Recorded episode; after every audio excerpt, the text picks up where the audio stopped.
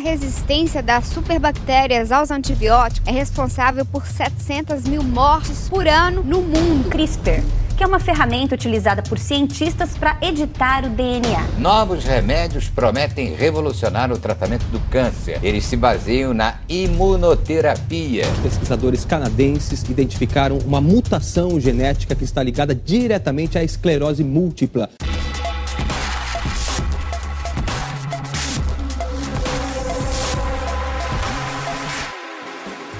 Fala galera, está começando mais um episódio do Biomed Express, sejam bem-vindos, aqui é o Otávio. E aí galera, aqui quem tá falando é o Bruno. Fala galera, aqui quem fala é o Luiz, falando nesse episódio, né, o seu Biomedcast de bolso. Opa, e aqui é o Rogério, vamos lá que o tempo urge.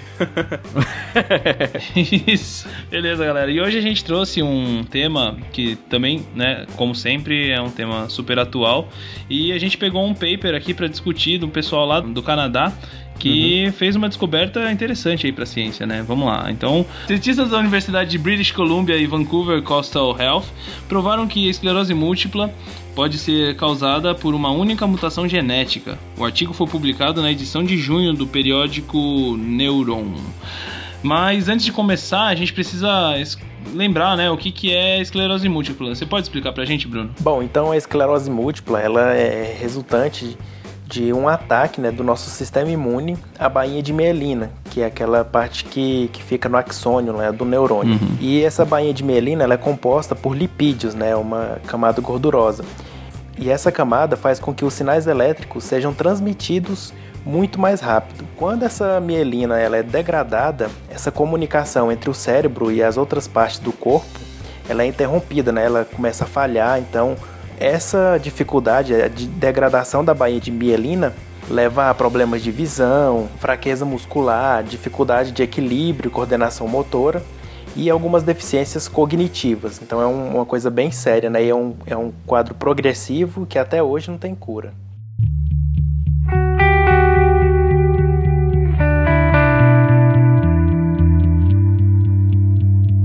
É complicado. Certo. E o que eles encontraram, no afinal de contas, o Luiz? Bom, basicamente eles encontraram essa mutação. Ela foi encontrada em 7 pessoas de 2 famílias canadenses, né, que tinham vários membros diagnosticados com um tipo de esclerose múltipla de rápida progressão. Né, eles fizeram esse screening em 2.000 pessoas, selecionaram essas 2 famílias, então foram investigar essas 7 pessoas dessas 2 famílias diferentes para ver o que estava acontecendo, né? E via que essa esclerose múltipla de progressão, né, bem progressiva, que os sintomas estavam piorando muito e não tinha nenhum tratamento efetivo. E nessas 2 famílias, 70% das pessoas que apresentavam mutação desenvolveram a doença. Ou seja, todo mundo, né, quase todo mundo da família, né, que tinha essa mutação específica acabou desenvolvendo. Ou seja, uma coisa bem séria e bem grave que precisava ser pesquisada. Certo. E qual que foi o gene, Rogério, que eles detectaram? Na verdade, eles encontraram a mutação no receptor nuclear NR1H3, né, que está até no título do artigo. Ele produz uma proteína conhecida como LXRA, que ela vai atuar como um interruptor, né, um botão de liga e desliga de vários genes. Ela é como se fosse um inibidor de alguns genes, né? Aí alguns desses cessam a resposta inflamatória excessiva, que pode ser um dos fatores ali que degrada a mielina, né? Que faz com que a gente não consiga produzir lá o impulso nervoso, ou que ajuda a produzir a mielina para reparar o dano. Então eles sabem que nessa família essa proteína não está funcionando bem, e por conta disso a queda de mielina está sendo muito acentuada, né? Inclusive lá no artigo ele fala que pessoal da faixa dos 30 anos, que é muito jovem para ter essa doença, né?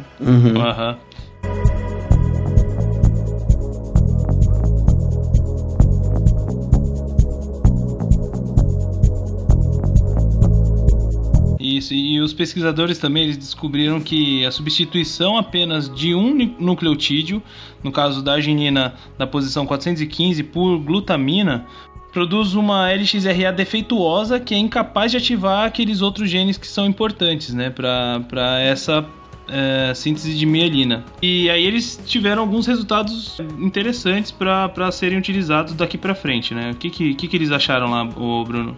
Então, assim, esses resultados, eles apontam para terapias que vão agir nesse próprio gene ou que vão agir nos efeitos decorrentes dessa mutação, né? Em curto prazo, a triagem para essa mutação em pessoas com alto risco pode propiciar um diagnóstico e um tratamento precoce, né? Antes dos sintomas aparecerem, que é uma coisa muito importante. Claro, claro. Uhum. E, Luiz, o que o pessoal recebeu de ajuda para essas pesquisas? Bom, basicamente o que os cientistas estão testando, o que eles têm feito? Eles têm simulado isso em rato, né? E como é que eles fazem?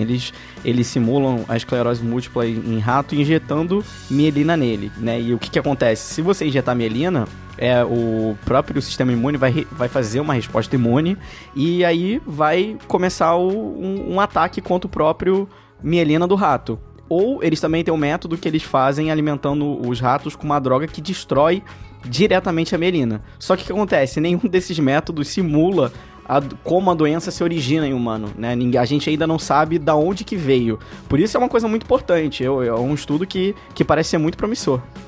Nesse sentido, o estudo é bem legal, porque agora que a gente sabe que tem essa mutação, uma das estratégias que estão desenvolvendo é desenvolver um rato já geneticamente modificado para que ele já nasça com essa mutação e venha desenvolver a esclerose de uma forma natural, né? E a gente consegue avaliar a patologia da doença, como é que ela deve acontecer normalmente, né?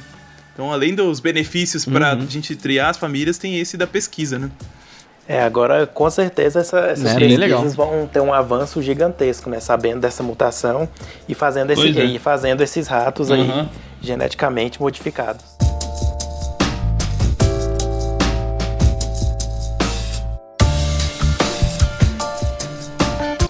Então, um negócio legal que deu pra gente perceber é que quão importante cara, por mínima que seja a descoberta, quão ela é importante pra ciência, porque a partir de uma descoberta dessas, você já vê que no final ali eles já concluem que o tanto de coisa que já pode ser desencadeada a partir daquilo. Os caras já vão começar a produzir rato, né, por engenharia genética, que vai já ter a doença.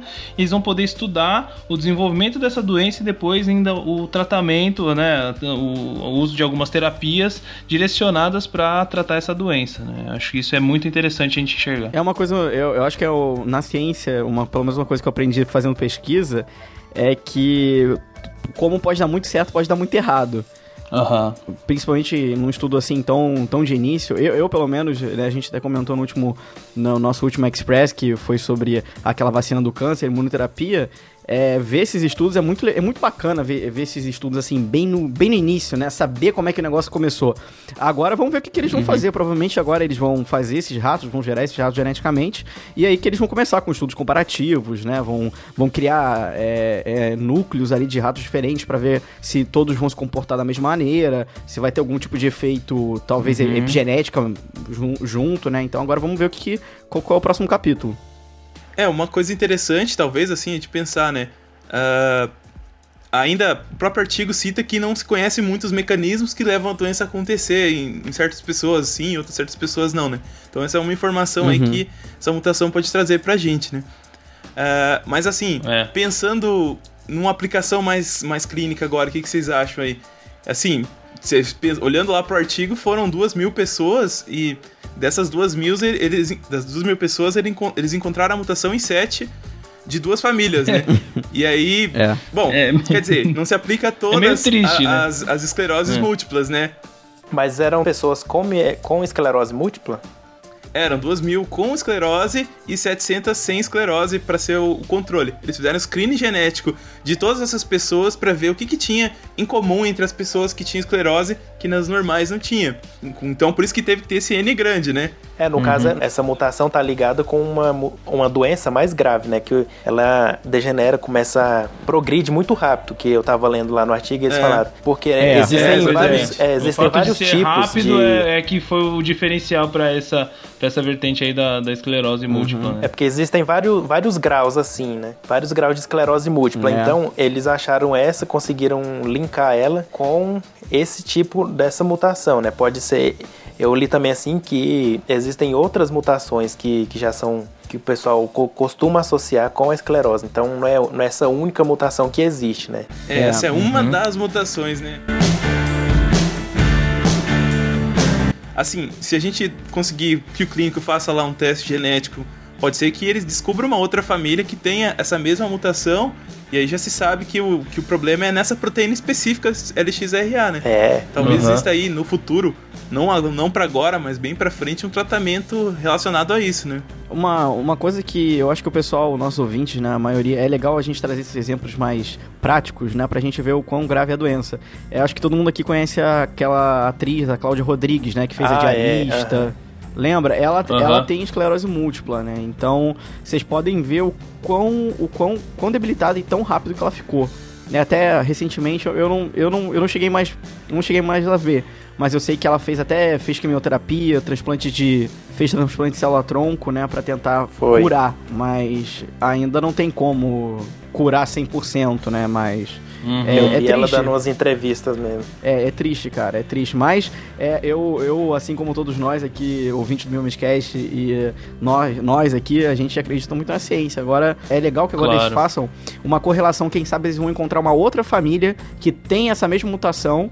E aí que eles vão começar, então, a fazer aquela coisa de estudo comparativo em humano. Eles vão fazer o screening, vão poder ver de onde está vindo. Será que tem alguma descendência? Como é que isso tudo vai aparecer no mapa? Que daí que eles vão começar a fazer a ligação, né? Porque, como a gente sabe, genética, essa coisa de herança, é bem longa, né? Então, pra você fazer esse mapa inteiro, é complicado, mas vamos ver, né?